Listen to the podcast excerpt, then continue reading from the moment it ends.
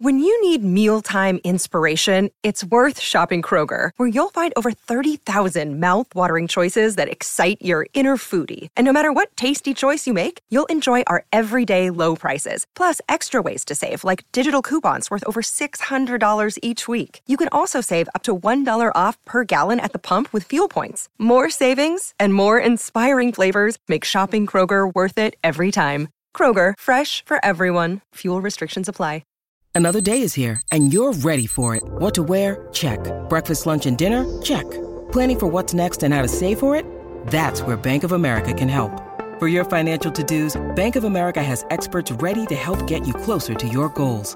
Get started at one of our local financial centers or 24-7 in our mobile banking app. Find a location near you at bankofamerica.com slash talk to us. What would you like the power to do? Mobile banking requires downloading the app and is only available for select devices. Message and data rates may apply. Bank of America and a member FDIC.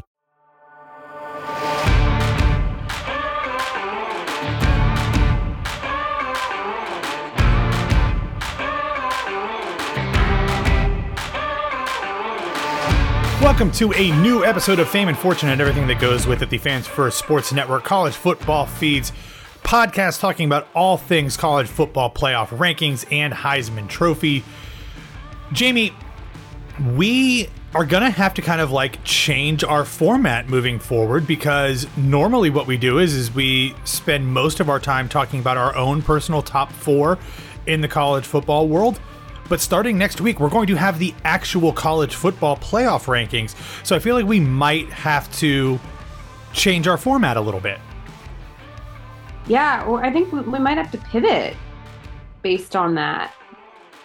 But also, like, if this past weekend was any indication, we might still just be in for like a whole bunch of chaos for the rest of the season. So, who even knows? Who knows? Who knows is very true. Um, anyway, my name is Matt Tamanini. I am joined by Jami Jurich.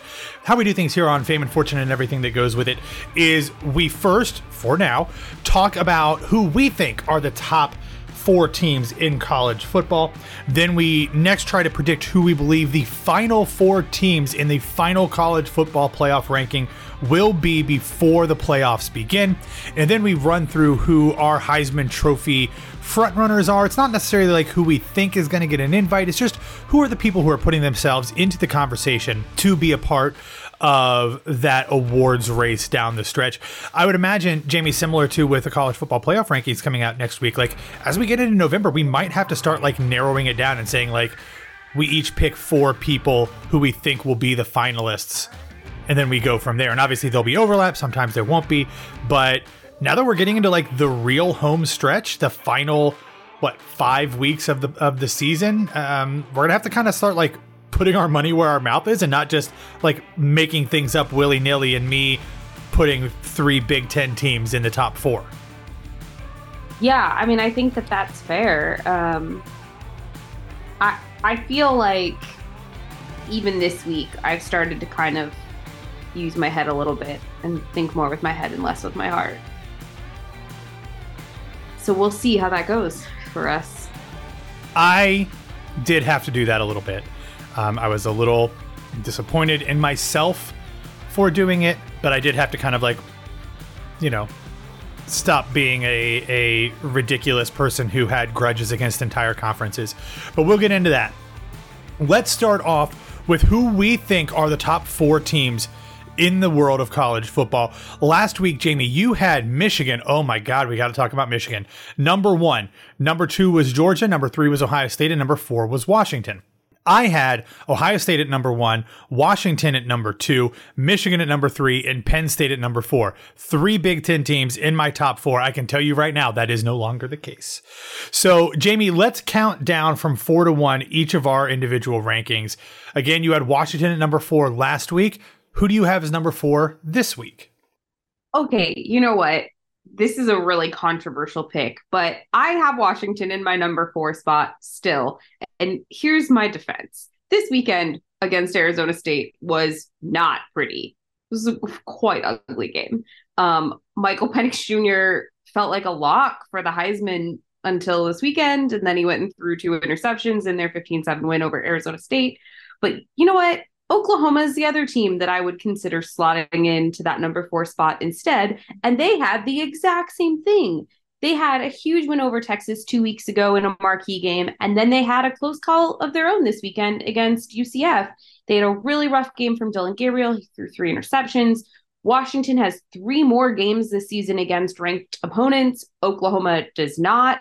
So, in my heart, and thinking the way that the committee would think, Washington's going to edge out the Sooners um, as long as they can keep winning out in those big games. Um, yeah. I think that is an incredibly controversial pick. And I honestly cannot imagine how anybody in their right mind would put Washington at number four.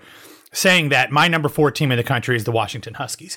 So I also have Washington at number four. Of course, I had him at number two last week the game against Arizona State, not good. Arizona State was one and five coming into that game, but they really dominated that game. I mean, Washington, for all intents and purposes, won that game on like a nearly 90 yard pick six. They ended up putting a field goal on afterwards, but like Arizona State was driving to win the game and threw a pick six in the red zone. So they really got lucky. And of course they made a great play and and you know, I'm not taking that away from them, but like a team that is competing for the Pac-12 title and a national championship should not only put up 288 yards against Arizona State. So I'm with you on that one. Number 4, Washington Huskies. So, you had Ohio State at number 3 last week. They beat a top 10 team in Penn State. Who do you have at number 3 this week? Well, so here's here's where we have to get into the Michigan of it all. Is Michigan going to still be standing at the end of the season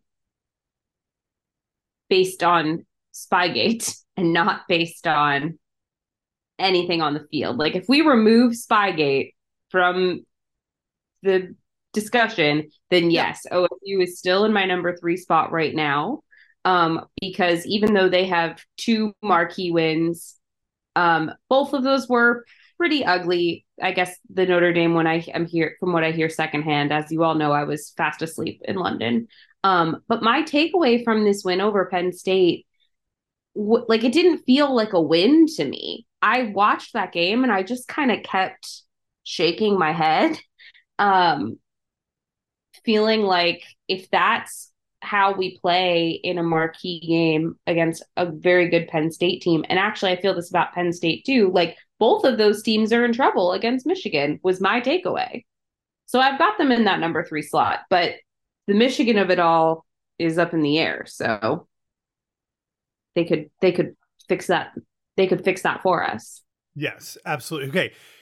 That's interesting because we have not talked about the game we are both, if you are new to the show, both Ohio State alums. We both um, write over at landgrantholyland.com.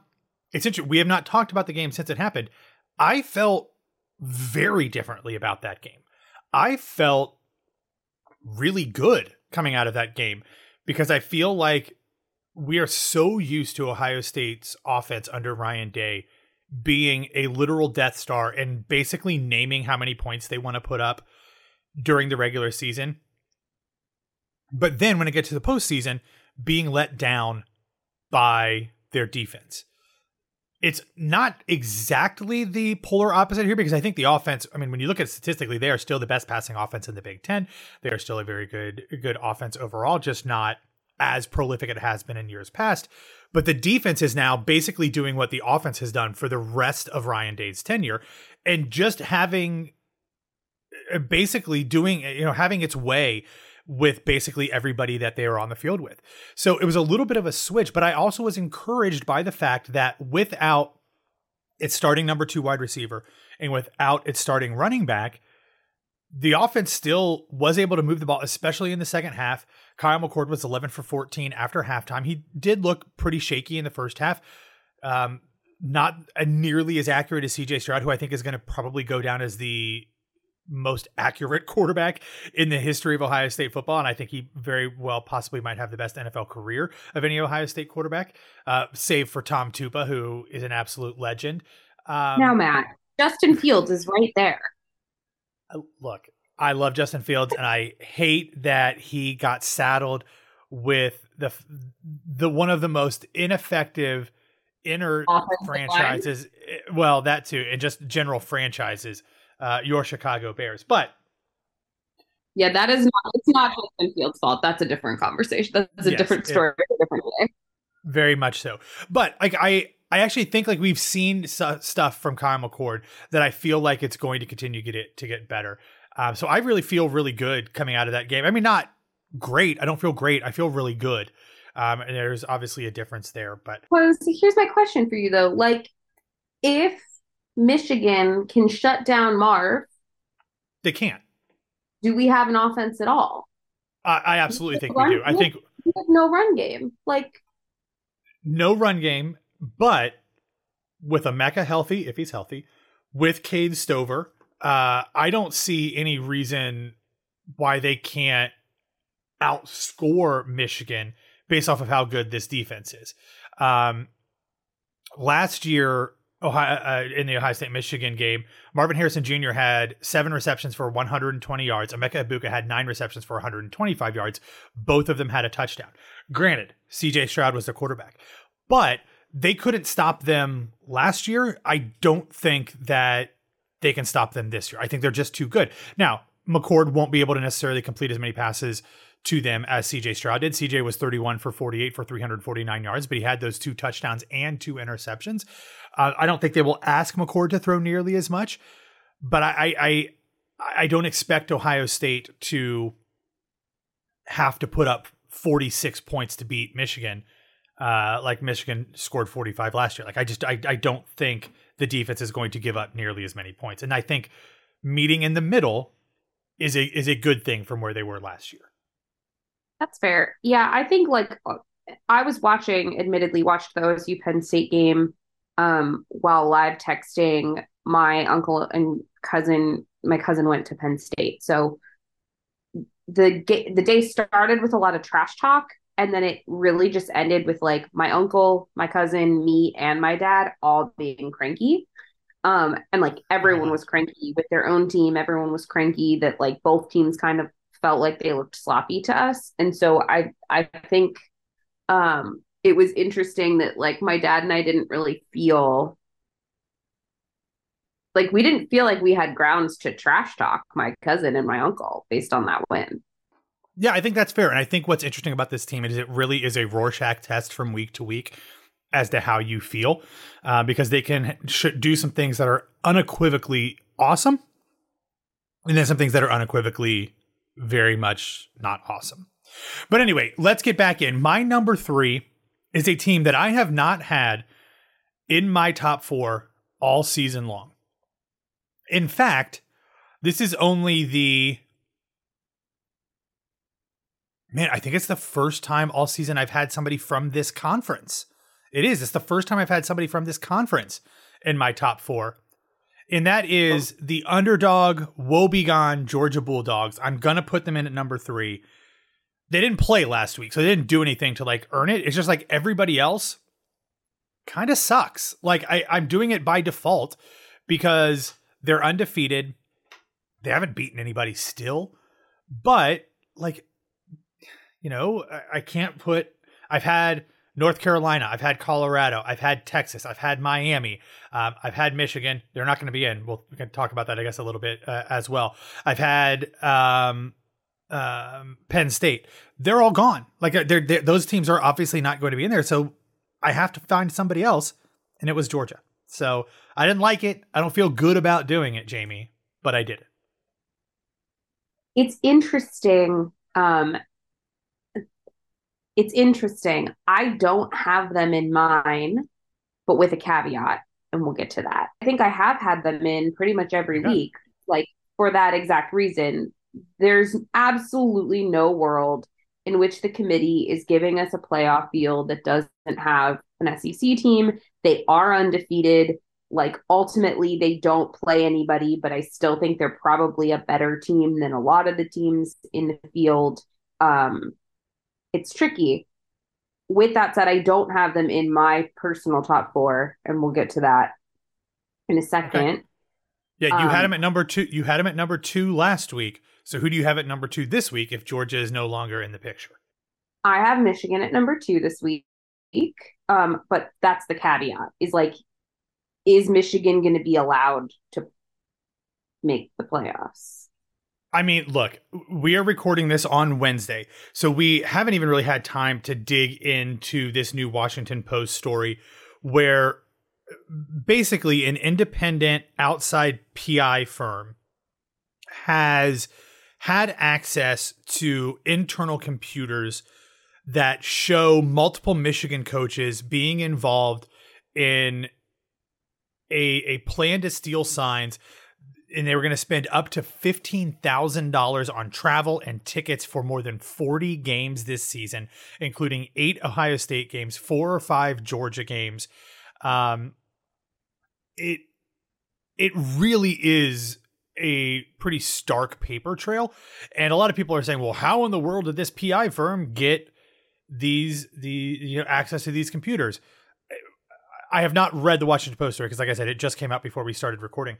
But I'm going to go out on a limb and say that this was a PI firm that was involved in one of the other investigations that Michigan has been under, including most recently of Matt Weiss, who was the offensive coordinator who was fired unceremoniously for what is being called computer access crimes. We still have not really gotten any details on that, but I'm going to go out on a limb and say that the investigation that led to the uncovering of the uh, of the sign stealing came because of looking into computers on that, Jami. I think that's a fair assessment.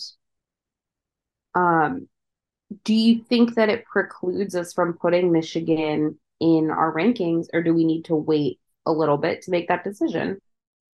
Uh, spoiler alert: they're not in my rankings um, because of that. Be- that basically, be- for that reason, not because like, and we'll get to what we actually think as like the final four predictions. But for me, I am a bitter little baby and they are cheaters and cheaters cheaters are no fun. Cheaters cheaters. I don't know if that's what the rest of that is. But anyway um i'm not putting them in. I'm just not. It, it, it might be spite. It might be bitterness but i'm not putting them in my top four when they so clearly have cheated for multiple years. And um that's really going to hurt them by not being in my personal top four rankings yeah, I think like I am keeping them in my top four rankings for the time being. Um, but you'll we'll get into that when we get to that what I think the actuals will be because I'm kind of predicting that this is going to get ugly for them. Um, but as of right now, I don't feel like I have enough information to take them out of my personal top four when we get to the actual top four, we're predicting ba- like based on what we think the committee is going to do at the end of the season, and so that's where I kind of get into that. Yeah, no, I think that's very fair. All right, my number two team. It came down to two. It was really splitting hairs for me, but last week I had Washington at two and Ohio State at one. Washington fell down to number four. I put the team that I'd had in the previous time that we had done this. I brought them back in, and that is the Florida State Seminoles. They are the only school, really, I think, that has a a, a pair of wins comparable to Ohio State's, beating LSU and um, and I guess Clemson at the time was probably better than we thought, but they just beat Duke this past weekend, who is who is a good team. But they are um, the difference really is is the fact that they have had some pretty close wins against uh, teams that they probably shouldn't have, especially like Boston College, barely beating Boston College, probably should have lost. Ohio State did not beat teams by as much as they should have, but they have not been in a situation where they clearly were being pushed by a team far below them in terms of talent. So for me, that was the differentiation between Florida State and Ohio State um, it's interesting because when you look at like their their rankings, they are kind of similar. Florida State is a much more offensive team than Ohio State is in terms of points per games. They are fifth in the country, while Ohio State is 34th. But Ohio State on defense is third nationally in total points per game, while Florida State is down at 20th. Still really good, obviously. But so I went ahead and did the Seminoles at two, and, and spoiler alert, Ohio State at number one, uh, based solely on the Boston College game. Really, Jami? I think that's fair. I actually um, have Florida State as my number one team. I have admittedly shit all over them this season since that close call against Boston College. Um, and then that came followed by their overtime win over Clemson. And, you know, like you said, Clemson is probably a better team than we gave them credit for. But, um, you know what? This is a season where I don't think any team in this field is invincible. I don't think that there's a world in which Georgia couldn't drop a regular season game to nobody. Like I, I yeah. really do think this is one of those years where every single football game has to get played. There are a lot of unranked teams that on a great day could go lights out against a ranked team. There are a lot of ranked teams that have holes that can be exploited. I don't think this is a year where the number one seed or even the top four are really clear cut. I think it kind of is just the gonna be the way the cookie crumbles when all is said and done. Um, and so that was part of the rationale for bumping Michigan down to number two out of that number one slot. Is Michigan hasn't played anybody. They won't until the last game of the season. Even then, all of their wins might have been vacated. Florida State has two marquee wins, including this 38 20 win this past weekend over a ranked Duke team. And like in a year where their ranked win over Duke felt more impressive to me than OSU's win over Penn State, like I'm done hating on them. it's kind of how I feel. Like, yeah, I think that's very fair. It's interesting. Like when you look at Georgia, they are the presumptive number one team in the country. Nobody really is arguing that on an actual like rankings perspective, but they play presumably their rival, the the Florida Gators, this weekend in the world's largest outdoor cocktail party, even though they don't call it that anymore. But then they have three straight SEC games to finish their conference schedule before they play Georgia Tech as their as their rivalry week game. But even though like none of these three teams are like really in the conversation for a national championship, they're all still fighting for an SEC championship. And they're all ranked. Number 16 Missouri, number 12 Ole Miss, and number 21 Tennessee. Obviously Tennessee's chances took a hit because they lost to Alabama last weekend. But like they're playing a rival this week in a neutral site game. Then they've got three ranked teams in a row. Like they very well could lose one and hell, maybe even two of those games. So I think that's very fair. I think all of our rankings are are, are sound, and I don't think that there's uh, anything wrong with any of them. What's great about this is that this is a complete thought exercise, and you could argue it either way. But I think that both of our slates have good thinking behind them, especially because we had three of the same four teams just kind of shuffled around a little bit.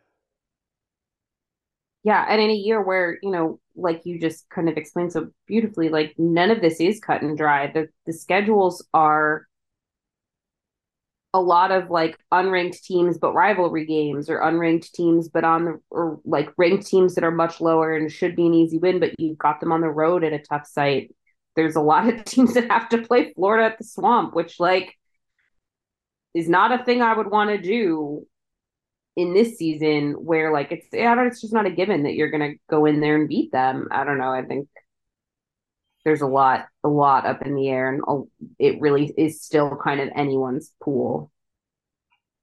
Completely agree.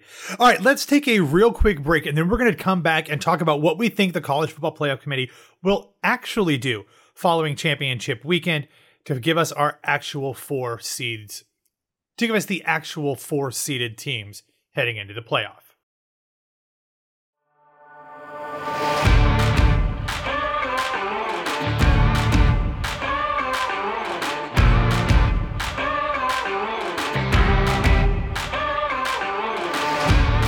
Welcome back to Fame and Fortune and everything that goes with it, your college football playoff and Heisman Trophy podcast from the Fans First Sports Network college football feed.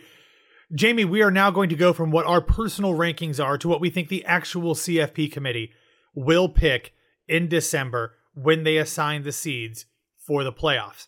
Last week, you had Michigan at number one, Georgia at number two, Washington at number three, and Ohio State at number four. I had Florida State at number one, Ohio State at number two, Oklahoma at number three, and Michigan at number four. Um, let's just kind of go with our four in order rather than going back and forth. Do you want me to start or do you want to start?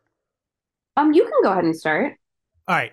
I have the Oklahoma Sooners at number four. I did not feel good about this. It was one of those process of elimination things where like I it's gonna come down to either the Big 12 or Pac 12 champion to me getting this this spot. And if I looked at the the opportunities for those schools to lose, Oklahoma still very good well could lose. They have to play Texas probably again, or very well likely could play them again in the championship game. But everybody in the Pac-12, there are so many good teams. Like I just I struggle to think that somebody is going to get out of there unscathed or even potentially with only one loss. So I went with Oklahoma at number four. I did have Florida State at number one last week, but I dropped them down to number three here, mainly because there's just had a lot of close calls. And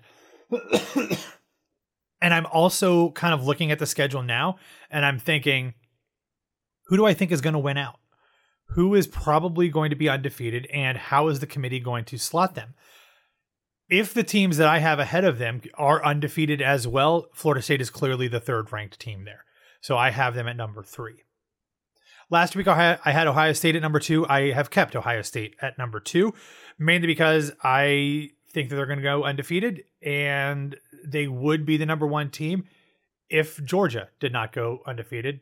But I think at this point, I have to just resign myself to the fact that the Georgia Bulldogs, who I hate with a fiery passion, are probably going to go undefeated at this point. At least that's what I'm going to predict. I know your beloved Tennessee Volunteers very well could pull the upset, but after seeing how they kind of imploded in the second half against Alabama, didn't feel great about that. I don't think Alabama has enough firepower to beat Georgia if that's who they play in the SEC championship game. So I'm just going to go Georgia number one, Ohio State number two, Florida State number three. I'm picking all three of those teams to be undefeated. And then I'm going to go Oklahoma at number four. I'm not as confident about them being undefeated, but uh, I think they will get the benefit of the doubt mainly because I don't think Michigan's going to be eligible for the postseason. So they might be 11 and 1 and they might normally get that fourth spot, which is what I predicted last week. But if the Big 10 or the, the university drops the hammer, that very well could mean that they lose out on a college football playoff berth which would make me laugh hysterically, and nothing could tickle me more than that. So our thinking is is actually pretty similar. We have the the order a little bit differently. Um, but my top four are in the number one spot, I have Georgia. In the number two spot, I have Florida State. Um, in the number three spot, I have Oklahoma, and I have OSU as number four. My reason being, I think Georgia, Florida State, and Oklahoma have the best chances to finish the season undefeated. And I think Ohio State will lose to Michigan, but I think Michigan will not be eligible. And so we will get in by default. Um, okay. I, I think the Washington, like Washington and Oklahoma, in my mind, are pretty evenly matched teams. Um, but Washington's schedule is insane for the rest of the season. Uh, they have Stanford this weekend, which they should win no, no problem. But then they have USC, Utah, Oregon State back to back weekends, and then they play Washington State to close out the season. I don't see them getting That's through tough. with an undefeated schedule. I mean, if they can, if they win out, there's they will absolutely be in that conversation but i just don't see them doing it because it's such a tough schedule back to back week after week um that really it's it's hard. It takes a lot out of you. It requires a lot of physicality. Um and i kind of just see them cracking especially because that oregon state game is the last of the three against ranked opponents and will arguably be the toughest. Like i have a feeling they're going to get to that game and just kind of look tired and slow. Maybe they'll be riding the high of the momentum. But um yeah, I think I don't see them getting through unscathed. Oklahoma does need to be careful. They've got Kansas on the road this weekend. They have West Virginia, which I think West Virginia is a better team than they get credit for in this season where no one feels like a professional football team. Um, but ultimately, I, I could see Oklahoma pretty easily going 7 and 0. Um, and I just, I think that Georgia doesn't play anybody and they're going to win the games that they do play against like a Tennessee, against an Alabama.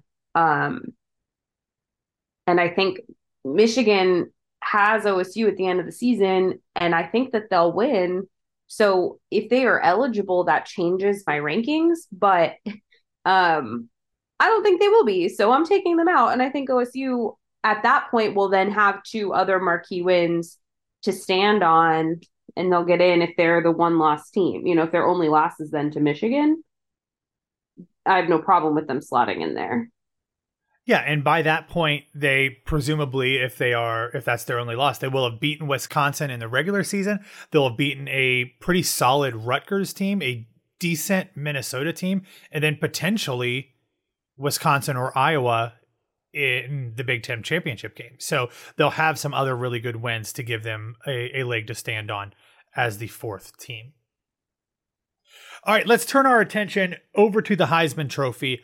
And this is getting interesting, Jami, because for a while we were kind of like contracting uh, Heisman Trophy candidates from our picks, but I feel like I've added people back in and added a new name into this conversation. And now we might have as many people as we've had, at least from my perspective, uh, all season.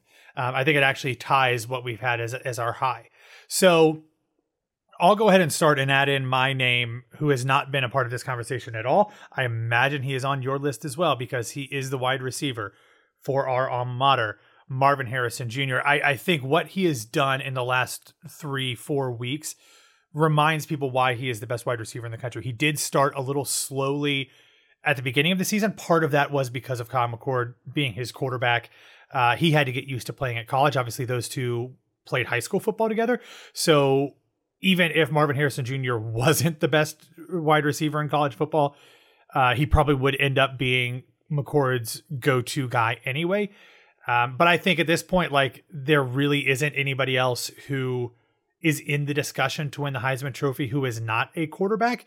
And I think Marvin Harrison Jr. has a legitimate chance to win this award if things like you mentioned earlier, Michael Penix Jr. throwing two interceptions and uh, giving up a fumble this past week, or Dillon Gabriel throwing multiple interceptions. So I uh, I'm gonna throw uh, Marv in there, not calling him Maserati Marv because that is just a horrible nickname. Uh, but I think he's a legitimate candidate, so I'm gonna have him in my list this week. You absolutely read my mind. Um, I wish you could see the group chat that we had with our family, where we just were like ragging on the announcers for the nickname Maserati, Maserati Marv. We're not Just calling him that, but he absolutely deserves to be in this conversation. Um, and he is my only non-quarterback on my list. Yeah, I think he's absolutely. the only one who really got a any sort of viable option. Um, and I do think that the quarterbacks that seemed like they were going to kind of skate into that top four, Caleb Williams, had a terrible game. Michael Penix Jr. has had a terrible game. Dillon Gabriel has had a terrible game, like many turnovers in the same game against unranked opponents. It, yeah, I think that, that that alone means that none of those quarterbacks that we thought were probably shoe ins are shoe ins anymore. Yeah, and it makes it interesting, and it gives us Ohio State fans something to root for. So, um, all right, so let's just go ahead and name the, who you've got, and I'll add anybody else in because I think at this point they're all quarterbacks. We know who's in the in the conversation. So you tell me who you have, and if there's anybody left over on my list, we'll go from there. Yeah. So uh, I've got JJ McCarthy in there. Do we think that this stuff that's coming out about Michigan, like, is that can is that going to cost him a Heisman? I don't think he's going to win it either way, even though he does, I believe, have the best odds right now. Um, I, I don't think it's going to cost him a Heisman, and I also don't think that I, I don't think it's going to cost him uh, an invite, a finalist invite, either if he deserves it. Uh, I don't think that they are going to hold the players accountable for the sins of their coaches in this respect. The NCAA does that far too often and punishes the players even in in the past when the coaches have been gone. So I but I don't think that's going to happen in this case. Um, I just I don't think that he's going to end up being a a legitimate contender at the end of the season, but I actually do have him in the conversation now. But when he actually has to play competent defenses like Penn State, like Ohio State, I don't see him remaining in the mix, but I did have him in this week as well. Okay. Yeah, I mean I have him on my list. I had him on there last week as well. Um Yep. And I think I mean I think given the uh weeks that Michael Penix Jr. and Dillon Gabriel had we have to at least consider him. Um, I've got Jordan Travis in there. We've had him in there in the past. Mm-hmm. Um, no change there for me. I think, especially if they can eke out a um, playoff spot, that really kind of positions him well to get himself to New York, especially with how well he's been performing statistically this season. Um, and then I've got Bo Nix there. I, you know, Oregon's a good team. They've got some, and he he's looked more consistent than some of the other guys who are still on this list. You know, I, I've got Michael Penix Jr. and Dillon Gabriel in there, but I think both of them are going to have to step up in a really big way after the week that they just had. Um, and yeah, I so that's my list as it stands. Um, the only other player that I have to add is the same player that I added last week as well and that is LSU quarterback Jayden Daniels. He is still number two behind Michael Penix Jr. by three yards this season. He is number three in yards per game. He is number one in yards per attempt by almost a full yard over Jalen Milroe. He is number one in the country in terms of touchdown passes. He is number one by a considerable margin in terms of quarterback rating. He just like numbers wise, he's really good. I I, I think if he makes the SEC championship game, that he still can be in there, but I think a third loss would probably make it difficult. But if they are able to beat Alabama when they play on November 4th, I think that makes him a, a far more legitimate contender. But if they lose that game, I think he's out. But for now, I'm going to have um, I'm going to have him in. I think that's extremely valid. Um, I I think the two losses hurt him a little bit, but I mean, you just explained yes. very clearly like, a great path to New York. So I don't think it's I don't think it's impossible, especially if they can like tack a few great wins in there and he continues to put up the stats he's putting up. All right, that's where we're at. Maybe we'll we, we might have to kind of pivot a little bit next week as things start get to as things start to get real in the Heisman race, and then we actually get real life college football playoff rankings as well. But for now, those are our personal preferences in terms of who we think should be in the college football playoff, who we think actually will be in the college football playoff, and then who we think deserves conversation for the Heisman Trophy. If you are finding us somewhere other than your podcast platform of choice, make sure that you subscribe to the Fans First Sports Network college football feed. We are bringing you loads of different content with a ton of really exciting hosts. You should be listening to every single one of these episodes. I highly recommend it. If you want to follow us on social media, you can follow us at Fans First SN. You can follow me at BWW Matt. You can follow Jami at Jami Jurich, J A M I J U R I C H. All right, everybody, have a wonderful rest of your week. We're going to be looking at a brand new college football world next week when we have real life college football playoff rankings to dissect. And maybe by then, who knows, we're going to have about like 17 more bombshells in this Michigan case. So lots to discuss. Check back with us next week and enjoy the games on Saturday.